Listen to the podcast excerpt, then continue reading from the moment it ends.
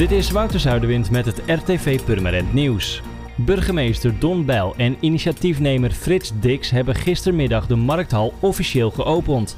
Dat was beduidend later dan gepland. Half maart zou de markthal de deuren openen, maar corona was spelbreker. In de lijn met de coronaregels is de openingshandeling bewust heel sober gehouden en in kleine kring. Evenementen zullen voorlopig niet plaatsvinden in de hal. Deze zomer blijft de functie van de markthal beperkt tot horeca. De recherche zoekt camerabeelden van de mogelijke daders die afgelopen zondagmiddag een 24-jarige man hebben neergeschoten aan de Gouw in Purmerend nabij het Tremplein. Het slachtoffer raakte daarbij zwaar gewond en ligt nog steeds in het ziekenhuis.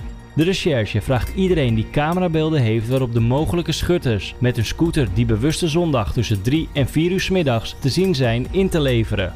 De vermoedelijke daders reden na het incident aan de Gouw weg op een zwarte scooter in de richting van de Nieuwstraat. Beiden droegen een donkere helm en een van de daders droeg vermoedelijk een donkerblauw trainingspak van de Franse voetbalclub Paris Saint-Germain. Iedereen die iets over de zaak weet of gezien heeft, kan bellen met telefoonnummer 0900 8844 of anoniem via 0800 7000. Een gelukkige Miep Boerkamp, directeur van de Purmerijn, laat weten dat het theater weer open gaat. Na de lockdown is zaterdag 27 juni de eerste voorstelling te zien. In juni en juli staan er daarna nog vier voorstellingen op het programma.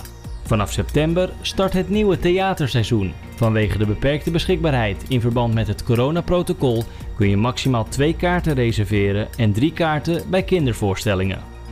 En D66er Nadine Hut heeft verschillende kritische vragen ingediend over de toegankelijkheid van de binnenstad in Purmerend. Er moet duidelijkheid komen over de gidslijnen voor blinden en de plantenbakken en borden op straat. In de hardstenen goot die als geleidelijn voor slechtzienden moet dienen, staan vaak fietsen, reclameborden en plantenbakken.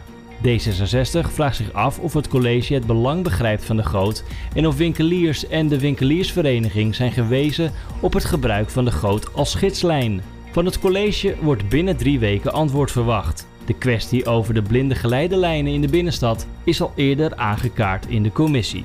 Voor meer nieuws, kijk of luister je natuurlijk naar RTV Purmerend, volg je onze socials of ga je naar rtvpurmerend.nl.